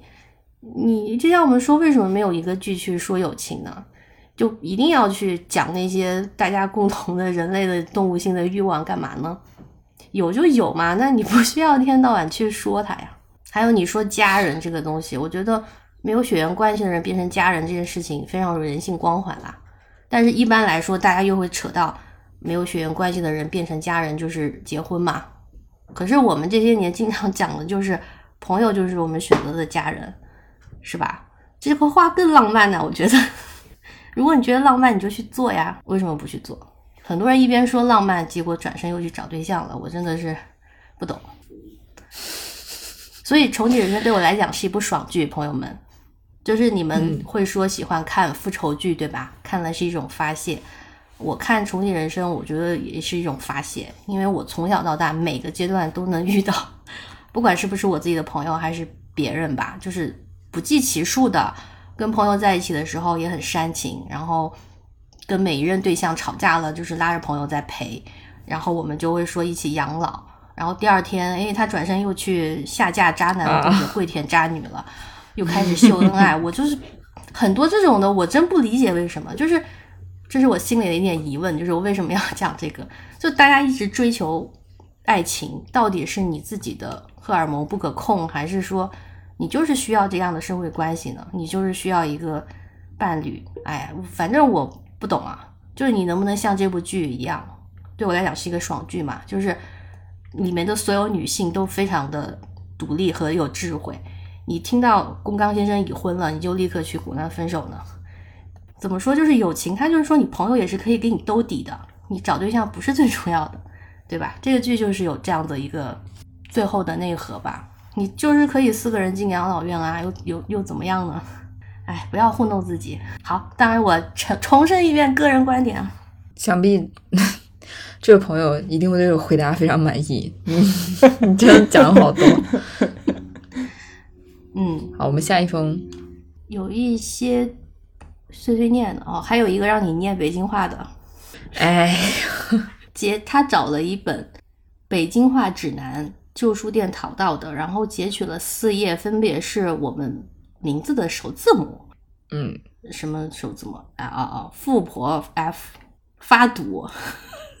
第一个词发毒。然后他他想让咩咩念这个东西，咩咩第一个是这是什么啊？骂骂我来看一下这张图啊。骂了骂了个花瓜。嗯，嗯我的这个好难念呐，我这个念不出来啊。这个前面一大句话，发堵，这个这个这也算方言吗？发堵你们懂吗？心里发堵，嗯，这很好理解吧？嗯，发毛骨这个本人也不知道，感觉是一个比较老的词汇。法子就是想想法子，想想办法，这个你们也不知道吗？我感觉这富婆的这一页怎么都是这种这种词呢？你看，翻脸不认人，犯别扭，犯不上，犯牛脖子，饭牛店，你们找一个，你们找一个你们不理解的我念吧。我感觉大部分像什么犯别扭这种，他太好理解了。就是那个放放音上面那个，放屁崩坑，这我也不知道什么意思，但我可以念。放屁崩坑，是不是一般人念不出这个儿化音啊？放音我也没听过呢。废物点心，哎，废物点心，这个有通用吗？你真是个废物点心，没有，嗯，就是你真是个没用的东西。其实看字都能懂哎，就不是觉得什么非常难的。塌了，你们知道什么？知道什么是塌了板儿吗？不知道塌了板儿就是拖鞋，哦，所以塌了鞋哦就是呲啦呲啦那样走路，所以塌拖鞋是塌了板儿。主要是，嗯，这篇就是侯豚把这个邮件发给我看的时候呢，我刚好在小红书看到一篇北京公务乘务员教材，里面有一章，这很好笑，就是服务人员的禁语。就是你在当服那个公交乘务员的时候，你千万不能说这些话，这超级好笑。我来给你们念一下啊，就是网友评论说这个东西，这个禁语简直就是什么骂人教材，北京话实用应用口语教材。听着啊，服务寄语一，忌说不礼貌的称谓，如老帽、老头儿、老外、当兵的。二，忌说容易引起乘客反感的疏导英语，例如怕挤呀、打的去，上不来下去，别别吊着。你们知道什么叫吊着吗？就拽着拉着那个意思吗？就是就是就跟扒单杠似的，用手那样哦扒着吊着，靠边儿点儿，别挡着，往里 往里快点儿。三，容易说容易引发乘务与矛盾的售票用语，如就这钱爱要不要，这都是很古老的啊，哪儿哪还有车上划不是上车会说这个话吗？就是钱爱要不要？就是很早以前，就是你上车要买票的年代才有吧？就是你上车买哦给钱，然后他会划一张，就是拿那个，哎呀，你不知道我们小时候很多小孩的梦想就是当售票员，因为他们会在一根粗粗的铅笔上绑上一坨皮筋，然后他们一个大板子上夹着五颜六色的票，然后撕票的时候就拿那个笔上的皮筋擦一搓就搓起一张，然后咔一撕，觉得这个动作很帅。无数的小朋友玩过家家都会模仿这个啊，然后后来这个东西就是被淘汰了。就这钱爱要不要？没票赶紧买，别等着下车罚款。包儿得买票，快拿钱，少废话。刷卡刷卡刷卡了吧你？四，忌说不文明宣传用语，如把烟掐了，看车看车，找死呀，活腻歪了，快点快点，磨蹭什么呢？五，忌说激化矛盾处理问题用语，如谁让你不快点上，夹着活该，长耳朵干嘛使呢？就这态度，有能耐你有能耐你告去，告到哪儿我都不怕。我真想知道他们这素材都取自于哪儿。七啊，不是六，出现坏车晚点时即说不文明的语言，车坏了都下车，我们也没办法，嫌慢打的去。七，解答乘客询问时即说不知道，问别人去。刚才不告诉你了吗？怎么还问？真烦人。八，乘客不遵守乘车秩序时即说干嘛呢？别瞎挤，后边排队去。念完了。希望这位想听北京话的朋友们有过瘾。我我突然想到一个插一个话啊，就是我不太听播客嘛，但是有一次我就随便乱点，点到一个播客里是啊、我不知道是谁啊，我真的不知道谁，就是主播是一个女生，好几个女生，其中有有两个是北京腔非常重的女生，这个本身没什么，但是她们就是会有非常多的妈的 TMD 什么什么的，什么什么的，就很顺口，很顺口。我说真的，我听多了很难受。他们聊得非常顺畅，难受是指我自己吧，我好像生活中确实不太听到这种话。我不知道是不是金香非常重的就会这样讲话呀？嗯，好像似乎确实吧。哦，嗯，就是一个形容词它就是都说叫惊骂惊骂嘛，就是确实很多这种词。但我感觉他也不是在骂人，他就是在表示狠，我知道，我知道，对吧？可是我听多了就好难受哦，就是这个东西变成了一个形容词，对吗？啊。就你能感觉出来，他们之间的对话非常的顺畅，他们也没觉得怎么样。但是我自己不行，我就好难受。后来我听了大概二十分钟，我就关了。也是语言的差异啊。啊，就是说，就是说，咱们录播课的时候还是要注意一些文明。嗯，我看到就还是那个演唱会后遗症的朋友，他说，嗯，有一个问题想请教，尤其是咩咩啊，就是关于关于创作输出这件事情，应该专注自己还是迎合他人呢？如何在自身和外部找一个平衡点，一个方向呢？嗯，他说有一个朋友、啊，这个朋友不知道是不是他自己，就是 会时不时遇到一个情况，就是当他帮当他把他很用心画出来的画分享给别人的时候，收到的反馈并不如意，因为是比较纯粹做出来的，很喜欢，但是得不到外部的肯定，就有点失落。然后，但是又觉得不分享就是怕过分沉浸在自己的世界里，就很难进步。和别人讨论，也许能激发动力和想法。不知道这个时候是否多反省自己的能力和水平。嗯那要看是分享给外部是是是什么内容，是你工作内容，还是说你纯粹的自发的创作内容？我是就是我已经被练出来，就是工作中的东西，我从来不会太心太重了。因为什么呢？因为一个工作能完成，它就是过程太复杂了，它绝对不可能是你一个人完全。虽然现在很多这个工作都要求什么独立完成啊，但事实上这个东西就不可能是你独立完成的，你一定会被就是各种人参与进来修改、嗯，妥协，最后出来一个也，就是最后的成品往往就是你自己很已经很不喜欢了，就他和你最早那个初心已经不一样了，很少有完全就按听听你话的这么一个工作啊。那我心态就是说，那随便，就是我完成了我的工作，我就就是劝大家不要在这个上面去释放自己的这种艺术的这个思想啊，就是工作就确实是工作，尤其是设计，设计作为工作的话，它其实是解决问题，它和艺术是两码事情。就是你现在去学专业，它还分视觉传达和纯艺术，就这是完全是两码事儿。那它也就直接划分开了。视觉传达就是说你要你要做的，其实你是一个工具，你要传达。但纯艺术定义了，你其实就是不用在意别人的看法，你就是纯艺术。嗯因为很多东西就是，就算现在市面上很多成功的人，他最开始往往你听他们的履历，听他们的人生评，就是一开始肯定都是那个不如意的，就是谁都是一开始说啊，他这个作品不被人喜欢，然后突然有一天发生一个什么事情，这就叫一个人成功了，怎么都是 怎么都是，对你后人怎么评说他，嗯嗯都就他是一个很主观的事情。我不知道这位朋友他具体是从事什么样的工作啊？有时候我们我这种职业病，我也会经常看到一个什么东西，我会吐槽说这东西怎么做成这样啊？你怎么想的呀？但是你工作多了之后，你就想知道哦，这个事情做成这样，一定是 多方努力的结果，带引号的努力，就这个事情很艰难，它最后能被产出就已经可以了。嗯，不要太逼自己，就是适当的放过自己。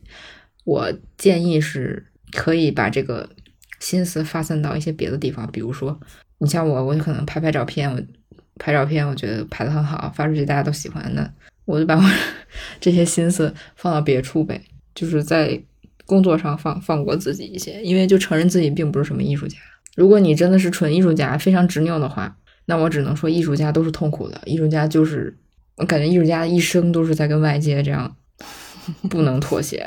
对吧？他们就是一直在挣扎，然后一直在，反正我不是艺术家，我只是一个打工的。啊，非常的世俗，啊，非常的世俗。我们都不是艺术家啦，虽然我也不是啊，但我我比较斜杠嘛，所以有这个感觉，就是这个问题普遍存在啦。它也不光是艺术家才有，就是你只要是产出的人，你只要是输出东西的人，你都会有这个感觉。你可能很用心想表达你自己的东西，往往别人不太能理解，但是你随便搞一个，别人可能突然又喜欢了嘛。就这种东西就是一个表达的宿命。怎么说感受上的呢？如何在自身和外部找到平衡？我觉得看你分享给谁吧。就如果你只是说我在这个时段有最想表达的东西，然后你想给别人看一看，呃，获得一些看法和建议，你那你要知道这个东西不可，就是它不一定是在此刻能收到所有人共鸣的。所以我会建议你说创作，你可以在小范围内给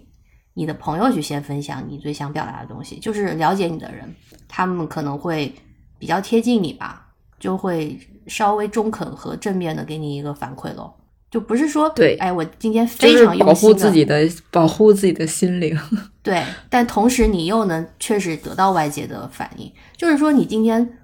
你自己想，比如说画画，你画了一个你非常用心的东西，你发到什么网上、微博上，你想得到陌生网友的肯定吗？我觉得大概率是别人也不知道你在干嘛了。对不对？就大家的生活都是我不太差别，不太能知道他是发了个什么东西呢？如果你只是一些摄影作品或绘画作品，你就这么发上去，我觉得外界他他一般不会给你，就他不会炸着你的这个创作，因为这个跟他他不了解你这个东西跟他无关。嗯，我能想到的只能是一个工作上的事情，一个公开的一个东西可能被大家吐槽了或者什么的。但这个东西就像我说的，肯定不是你一个人的问题，你不要把锅背在自己身上。是，就是它只是一个工作，那这回被吐槽了，下回可能就被夸了，就是哎呀。是呀，人生已经如此的艰难。除非你分享的是你特别在意的人，然后你就是比如说一个老师，你想得到他的肯定，然后你画了一个东西给他看，但是他不喜欢，那种打击，我也是没有遇过啦，因为我们 也不是艺术家。就我只能想象，可能是这样吗？但我觉得就是一个过程吧，应该大家都会有过。只要你是做产出类的人，你绝对会都会有过。工作上的话，就是不要跟钱过不去，这么俗气。对，反正工作嘛，只要给你发发钱的人觉得 OK 就可以了。对对，咱们主打的一个就是说，领导喜欢，领导喜欢。就不要再坚持，就是这么世俗。现在，对，对啊，你可以分开嘛，就是一整个就是一个一个被社会磨磨磨平棱角的一个什么，就是成熟的社会人，博客，成熟的社会人要懂得一个道理，成熟的打工人。对，你自己的东西你保留在你自己的空间啦，就是也不要失去，但是没有必要到到处去吵架，或者是到处去不平衡，对吧？嗯，哎呀。大家这个活得自在一点。对，其实就是你自己把它分好，不是所有东西都适合展示给外外人的，就是这个道理。嗯，你该保护好，你就保护好在自己这片小天地，其他的就是意思意思得了。咱们主打就是一个油画，真是现在现在我们都好俗啊。好，下一个。下面就在说我们三八节目了，有挺多人都写了好长的邮件。呃，看一下哦，有一个朋友就是说他听我们的成长经历，觉得跟我们有点像，但是又有点不一样。就是他从小就挺叛逆的，比如他不喜欢他妈买的衣服，嗯，长大之后就是更多了，不想服从别人对于女生的规训，所以他说很好奇河豚是怎么 平衡在父母面前的听话和保持自己内心的想法。河豚没有听话，有什么错觉吗？错觉就是你甚至不敢在你家客厅拼乐高。没有不敢呐、这个是一种妥协吧。就像你，就像刚说的那种，你没有必要每件事情都去跟父母吵嘛，就很累，嗯，对吧？嗯那我就把就把事情转移到我有一个这么大的写字台，我就回我的房间拼 也是可以的。只是说我一个人的话，那个客厅那么大，我为我用起来我是更爽的嘛。但是这种听话，我觉得小时候来讲，我比较后知后觉，跟现在不太一样。现在确实大家长大了，你没有必要去冲突啊。小时候我是我是非常幸运的避开了冲突，就是我没有去听话，但是个人的性格问题，就是比如说他说小时候不喜欢妈妈买的衣服，我小时候是对这方面很迟钝，我没有喜不喜欢的衣服，就是我无所谓，对于穿着打扮不是很在意，这个有很多原因造成的，但是肯定有一个很大的部分就是天生的，我天生比较迟钝，所以我妈安排我什么我穿什么。然后很凑巧，就是我妈给我穿的东西呢，我出去并没有受到别人的就嘲笑或者歧视吧。就是如果我妈审美很差，她给我穿的很差，我出去被别人笑了，我肯定也会有童年阴影啊。但就也都没有啦，就是很顺畅的这样子。所以不是我听话，而是因为我无所谓。但是这个状态，你知道，小时候呈现出来就是大人会觉得你听话。我有很多这种事情，我也不知道为什么，就可能脑回路一直跟别人不在一条线上吧，导致很多嗯、关注点跟别的小朋友不太一样，所以在有些事情上，我会任由我爸妈主宰。然后我从小就有一个这种的人设，对，在某一方面是别人家的孩子，对，但是我自己知道，就是我其实是，比如说我妈小时候，我我小时候我妈特别喜欢给我编辫子，然后一般的小孩是坐不住的，对吧？就像富婆是有多动症的嘛，那一般的小朋友，我我觉得你们两个可能都不会坐那儿一个小时任他们给你摆布你的头，但是我可以，所以我妈觉得我很乖，但是我不知道自己被他弄成什么样了。我就是坐在那儿，他给我看书，或者是有个动画片，我就一个小时可以不动，这是我自己的一个特点吧。然后在我妈的口里就是，哎，我好乖哦，坐那一个小时可以让他给我编头发，嗯、但其实你知道，哎，就是这这个原因啊。包括到了青春期，我觉得也是，就很多人开始打扮嘛，彰显个性啊。就无论你是哪个风格，你都有爱美的趋势，对吧？我也知道，我也有审美，我不是不懂啊，我也是知道，但是我没有那个强烈的需求，说我一定要打扮的很帅，或者是我一定要打扮的很美，啊、就没没有那种冲突。甚至到高中的时候，我记得 就是校服这件事情，我们应该都有很讨厌校服的那个阶段。然后我记得咩咩以前就是说，你们会在校服上做一些小巧思，就是你稍微要显得跟别人不一样一点。我有很多同学也是这样，嗯，还有一些同学就是唾弃就不穿，然后我就会觉得我也不喜欢，但是我会穿，因为我没有那么强烈的厌恶，就还好。然后我记得高二的时候，我们做班服，就是运动会的时候嘛，我们班做了一套 J.K. 制服，我也跟你们讲过。然后当时我就记得有几个关系还不错的同学，非常的开心，他们就是相约要去买鞋，因为他们觉得就是这个衣服要配一双什么样的皮鞋。然后我就是觉得好麻烦呐、你要特意坐公车一个小时去某某大商场买鞋，这个事情太麻烦了。我就说你们去的时候给我带一双，然后他们就去了嘛，就在一个鞋店里，我记得是用小灵通给我打电话，说他们看中了一双鞋，要三百多吧，就他们几个都要买，问我要不要，然后我当时就觉得很贵，三百多买点什么不好？这种鞋我可能就穿一次，我就不买了嘛。就是很多这种事情，我的出发点是不是很在意嘛？但是你们知道，这个行为在大人眼里就是我很懂事，我不花钱，知道吗？就是那我记得那次特别的尴尬，就是我没有怎么样，但是会被大人夸说我没有乱花钱，但是那几个同学就是乱花钱了。其实也是很对不起他们，就是这种啦。就是小时候是凑巧听话，嗯，而且我们的父母真的是，哪怕到现在，他们不会去深究自己的小孩为什么这样，他们只会笼统的看结果，就是你乖或者你不乖嘛。但是我自己知道，就是我没变了，我到现在还是这样，所以我这种才是最深的叛逆。不要学，这个太看个人性格，也不是说就很好，因为我小时候在某些阶段也是。嗯，比如初中我就很容易被其他一些女生排挤，就是不是排挤，就是不友好。但是我总会找到自己的小团体，就我也没有受到什么欺负了。但是被排挤很经常，就是比如在某个时期很流行一件衣服，大家都有，都那样穿，然后我没有，我不穿，我就会被他们说土嘛，这个非常的多，对吧？但有时候自己是真的无所谓啦，我没有那种。啊，同学说土，我就一定要跟我妈哭着要，我就是觉得我没必要要嘛。就这件事情是有的，我记得那时候经常就是有些班里的同学在那儿啊，不跟你玩了什么的。这个性格带来的代价也是有的，只是我自己无所谓。回答了你的问题啦，每个人小孩性格不一样。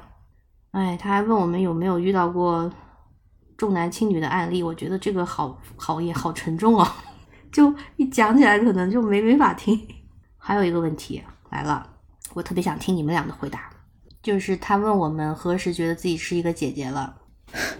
没有，是是上次问那个婷婷麻辣烫的那位朋友问的。他说问我们何时觉得自己是一个姐姐，会不会不喜欢当姐姐的感觉吗？因为他说跟一个比他小几岁的朋友聊天，觉得自己有一种被依赖的感觉，然后他就觉得。比起年纪来说，姐姐更像是一种被依赖的感觉，同时有一些责任，所以他会觉得有点不习惯，因为他也是没有过这种被当姐姐的感觉，一直跟同龄人在一起，所以想问我们几位对于这件事情的看法，还有就是何时觉得自己是大人了，我就很想听你们两个人的。我很少有，首先我觉得这个问题对独生子女而言就有点难的，确实挺缺失的。然后我也是最近几年才。就是实际上身边有实际的人年纪比我小，相对较多。就是我觉得小一岁、小两岁那个就还好，小到四五岁就就可能差距大一些。但是你要说大家平时聊的话题或者是就交流，其实是没有什么代沟的。嗯，可能只是 花钱的时候，或者啊，本金牛座说了，花钱的时候会觉得自己是个姐姐。为什么？你要请别人吃饭吗？就是你会下意识的，嗯，比如大家一起吃饭 A A 的时候，你可能就会下意识想说，啊，算了吧。其他时候我都没觉得是，也就觉得是同龄人，因为能认识也是因为共同的一些话题，然后不是没有说因为你是个姐姐或者你比我小之类的这种过多的阶级感、年年龄大小感没有哎。那你何时觉得自己是大人？我也从来没觉得自己是个大人，也没觉得，没觉得，反正至少没有。作为一个马上要过嗯 B 这个生日的人，嗯，就不，我觉得自己和刚毕业几年也没什么区别。嗯，因为现在这个社，其实这个也不是我们的问题，大部分人现在都这样。嗯，我觉得这社会就是发展太快了，你每天这么多信息，然后其实大家就是在疯狂的交换信息，疯狂的，嗯，就不像以前。以前之所以你觉得以前你觉得你三十岁的人好大，是因为。那个信息壁垒就逐渐形成了嘛，但现在其实都没有，大家都冲浪都冲同一片，然后一个梗全民都知道，就这个感觉就会越来越严重。就姐姐这个这个这个这个事情吧，我我我没有觉得，虽然我身边就是常玩的朋友们也都有比我小五岁六岁的这样子都都有啊，但是并没有觉得什么姐姐之类的这种。但是呢，会有就今年吧，会有一点感觉，就是好像，嗯，我确实是比呃以前工作上面接触的一些人要大一点了。身体不行了吗？就是工作的时候，并不觉得我比他们大，就大家都差不多，因为做一样的事情，然后好像，嗯，只是可能他们会更计较一些吧，我就会觉得，嗯，无所谓啊，就是。客户喜欢就好，老板喜欢，老板觉得 OK 就可以，我就不会去争那些东西。他们有的时候就会想要争一下嘛，年轻气盛。对，但是那个时候我觉得也还好。直到就是今年大家拼命的出去玩，然后我就看朋友圈的时候，会看到他们就是一会儿呃去，一会儿去这周去上海，上上周去杭州，完了以后接下来又计划去成都，一会儿这儿一会儿那，我就觉得哎，怎么都不累嘛？每周跑不同的城市，就不止疲惫嘛？也不差钱呀。就周末的时候休息也不好，休息休息不好嘛。后来想到，哦，我自己在那个年纪的时候也这样，咱们 就是说，就是也这样过过。后来我就想明白了，是不是在那个年纪的时候，就你上班了，有一点钱了，而且不是上班第一年、第二年，你你上班有有了几年的积累，但是呢，好像还没有就是进入到家庭生活里面，或者是你还在跟父母同吃同住，所以你的收入。纯纯粹都可以百分之百由自己来支配，所以你有机会了就想要出去看一看、玩一玩，嗯，也很正常，嗯。然后我们从那个阶段过来了，所以就觉得，哎，不如在家里面歇，对，好累哦，不如在家里面休息休息。就这个时候，我会觉得自己，嗯，有一些年纪了。我预想你们俩答案也差不多吧。还有还有一件事情吧，就是让我觉得好像，嗯。跟以前二十几岁的时候有一些不一样了，就是去别人家里的时候，就是要带东西这件事情，以前我都不会注意的。哦，就就现在现在会要注意，格外注意这个事情。就你不能空着手去，哪怕你就你就 你就买个苹果，买买个香蕉，你你也得你也得提溜两个过去。然后我再反看，就是那些比我小好几岁的。小朋友们来我们家玩的时候，就是大家都很自然，空着手就来了。那我不觉得这个事情有什么呃尊敬不尊敬，或者是有有什么问题啊？只是只是说有一个对比，可能大家都到了那个一定的年纪以后，哎，好像是哎。为什么呢？对啊，我也不知道为什么。就我也不是说去别人家里的时候买东西、拿东西是假装客套，就是觉得，嗯，就好像空着手不，哎，应该就不太空着手好像不太好吧？为什么呢？你你不说我都没发现。但是我每次做这些事情，我都会觉得自己在装大人，就是。就是强行被塞到这框子里，你觉得哎，我好像也不是不是说一定要买吃的喝的，就是我给你带个东西啊，嗯，那种我也不是说扭，我心里面也不觉得别扭，就像你扭个蛋，我给你带个这个，不就这种感觉吗？不不不不，它是一种礼仪，就是感觉自己是什么成社会人的礼仪。但我心里，我如果是客，我觉得如果是客套的那种礼仪的话，我心里面会觉得别扭，但我也不觉得很别扭。嗯哼。虽然我也没什么机会，就也不太有太多机会直接去到人家家里，但是你可能，嗯，你工作上会更多的去到一些别的场合啊，然后你可能会相对从容一些吧。这个可能就真的只是工作经验而已，别的就是我感觉这些年唯一增长的就是一些工作经验，别的事情真的就是没有任何变化。这个世界就是你，我该干嘛还。该干嘛还是干嘛，就还是看电视、看电视，啊，打游戏，然后追剧，就这些，没有变化。除了工作上可能积累了一些东西，别的都没有。而且咱也就是说，不是那种。所以你是妹妹呀？你看，你虽然这么说妹妹妹妹，但其实我们聊的话题也没有说有一些什么差距。代沟是吧？你怎么可能跟我有代沟？嗯。仿佛每个人都默认，就是你随着年龄的增长，很多东西一定要一点一点去去改变，就就就好像一定要结婚什么的这种事情，然后什么结婚买房啊，有自己的家庭。但是显然我们这个情况，我们这类人这种情况，首先不可能结婚，然后。但我跟大家讲，不结婚真的会年轻。是你说你说自己你说你说自己住会怎么样吗？其实我自己住出来，我也没觉得。没觉得就怎么独立了，我我其实还是要隔段时间我就要回家，就是给我一种跟当年上学然后住宿舍然后回家的感觉没什么区别，就还是一个小孩的那个心态。我到现在就是喝酒还要被查那个身就是 ID 啊啊，那你这个是你这个是亚洲人的脸在，那也不是所有亚洲人都这样啊。或者说我这个同龄人很多都不一样。哦，有一点是最最最明显的，就其实我们差不多同龄人叫姐姐这个事情，其实对我们的触动，我觉得还好。但是小小小朋友他会，就小朋友可能认不出，但是他旁边的家长会会对小朋友说阿姨怎么怎么样，他不会说姐姐了。哦，这个会让觉得就是其实对年纪大了，嗯，这个这个真的，我觉得不是说大家老了什么的，可能就真的是整个人的那个气质真的不一样。就是真的，我们继续就行走在大街上，我们真的是一个 totally 成年人了，不是那种刚毕业还一脸学生的样子。对啊，我今天、啊，怎么讲？我今天去看电影嘛，就是北影节每年其实都很多大学生嘛，嗯，你就看着那个场外等待进场的那些人，他们这一眼你就知道他是大学生，你知道吗？对啊，虽然我们也 真的，就虽然我们啊，我们这个可能形象或者各方面也偶尔会被像河豚那样说你满十八了吗？就是你你上大学了吗？就也会被比我们更大的人问。但是你自己在看这些真的十八岁的人的时候，你就一眼就看出来，他们真的跟你不一样。那 是自己是完全能分辨出来的。嗯，是的，嗯，对啊，就真的是可能只有四四五十岁的人可能看我们觉得都一样，但是我们自己其实是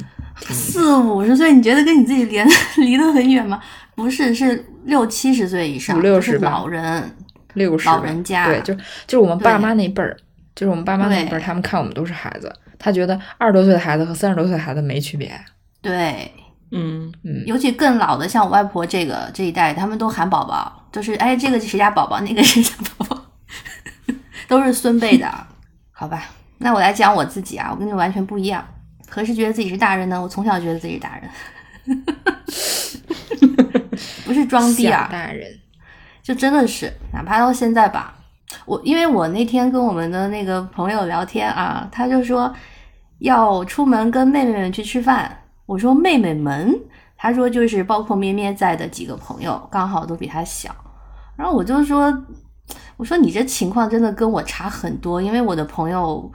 不管是不是在身边的，就是现在还联系的朋友，只有两个人比我小，就是咩咩和婷婷。而且你们也只是小两岁，就没有小很多。我之前还有一个发小，比我小几个月吧，就现在也不怎么联系了，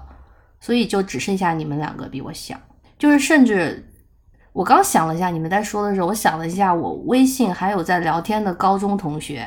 我们是同龄人嘛，但是说起来他们都是比我大的，就是要么大几个月的那种，呃，比如说年出生的，或者是前一年的九月份出之后出生的人。对我倒是没有专门看年纪，但是这样一说，我觉得好像都是比我大，所以我从小的交友就是这样，就从小 喜欢跟大人玩，小时候更夸张啊。哎，我突然，我突然有一个很有点好奇，就是这种感觉分性别嘛，就是我不知道男生如果差几岁会不会一直哥啊弟啊之类的，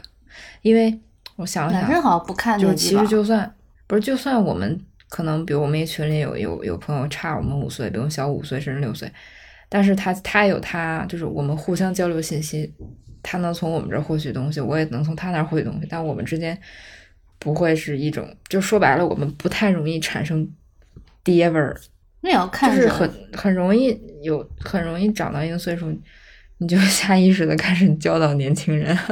教做事是吧？啊，对你还要跟你讲啊，你不能这样。但是嗯也不说完全没有，但是我们不会 always 这样。但是我不知道男生是不是会这样啊，嗯，因为毕竟想到了你的父亲，他是从小这样。我的父亲跟他的工作有有一些关系。我觉得我我我跟我高中同学聊，就是我们的父亲是非常像的，就是统一的这个年代的，在某种 某种工作环境下，然后刚退休的男性是这样子的。嗯，时代的感觉吧，跟我们这代不一样。但你说被教做事，我从小就是喜欢跟年纪大的人玩，就是我喜欢被看他们做事情，就是就是有一种学习你喜欢。看他们做事情，跟他们对，教你，但他们也会其实同时会教啊，只是没有那种爹味嘛，就是小嘛。对吧？只是学习往上学习，嗯，但我我小时候就是这样，我不知道为什么。而且我觉得婷婷应该记得，就是我们小时候中学那个时候上网嘛，嗯，我那个时候都是跟那帮年纪大的在一起。就是嗯婷婷那时候、对我来讲，我觉得她是个小屁孩，其实她就比我小一两岁，但是我会觉得就是他们那一圈好小啊，其实没有小，就是我可能是跟那群年纪大的人在一起，我是最小的一个。然后我就会觉得他们是很小，其实没有。然后他们在那边灌水，我就会觉得这些小屁孩每天怎么这么多话？灌水这个词好复古。但是我玩的那些人就是至少大三岁吧，只有一个大一岁，但他也很早熟，就是早早出社会的那种。反正我是最小的一个，我从小就是这样，而且那个年代还会特别特别极力的要把自己跟九零后分开，就是不想被人家说小。反正我是一直这样，然后到现在没有看年纪啦，但是不知道为什么就是会，嗯，遗留下来的朋友都是比我大的，所以我现在很喜欢当咩咩的姐姐嘛，就是因为也没有别的人 让我当姐姐，但就像他说的，就是确实当姐姐是一种感觉，不是年纪，就是被依赖那种那种给人帮助的感觉吧。我这个感觉从小就有，不是一定要跟年纪有关，就是我到现在跟很多就比我年纪大的人，我也是这种这种角色啊。所以我没有喜欢过不喜欢，我好像就就这样。而且你这个人，如果你是这样的话，你就是你的人格，你不管跟谁在一起，就是跟年纪无关的，你就是会变成一个在照顾或者说依别人会依赖你那个那个角色。但是在名称上啊，你说被别人喊，我是去年有一次，好像也跟你们讲过，就是我去年读了一次，就读了一个书嘛，然后我目的是很明确的，就是为了职业发展，就是加强一下，所以我去念了一个呃硕士，对吧？然后当时就跟两个朋友聊天吃饭，他们就说，就我跟他们讲我在读这个某某学校的 master，然后他们就说你怎么不去读个博士？我说你们太看得起我了吧？我说我怎么会读得下来博士？然后他们就说你不知道现在最抢手的是高学历的姐姐吗？然后我整个人就哎愣了几秒，就是我愣住的部分不是别的，就是姐姐。我说哦哦哦，现在是姐姐是吗？就是好像第一次啊被别人讲这个称呼，就有点觉得年纪好像确实也是你姐姐了啊，就是有有有有到了这个年纪。其他我能头顶上还真的就是可能实际中头顶上真的有比自己大的姐姐的时候，就不会觉得自己是个姐姐。嗯，我是这么认为的。嗯，所以当你当你姐姐呗，就就当你们俩姐姐，非常喜欢强调这件事情，因为无处可当。然后富婆不在，不然他就是一个哥哥。嗯，你刚你刚才对于那个男性友谊的这个部分，你其实可以问富婆，他的那个朋友们，好的，那这个 这个问题，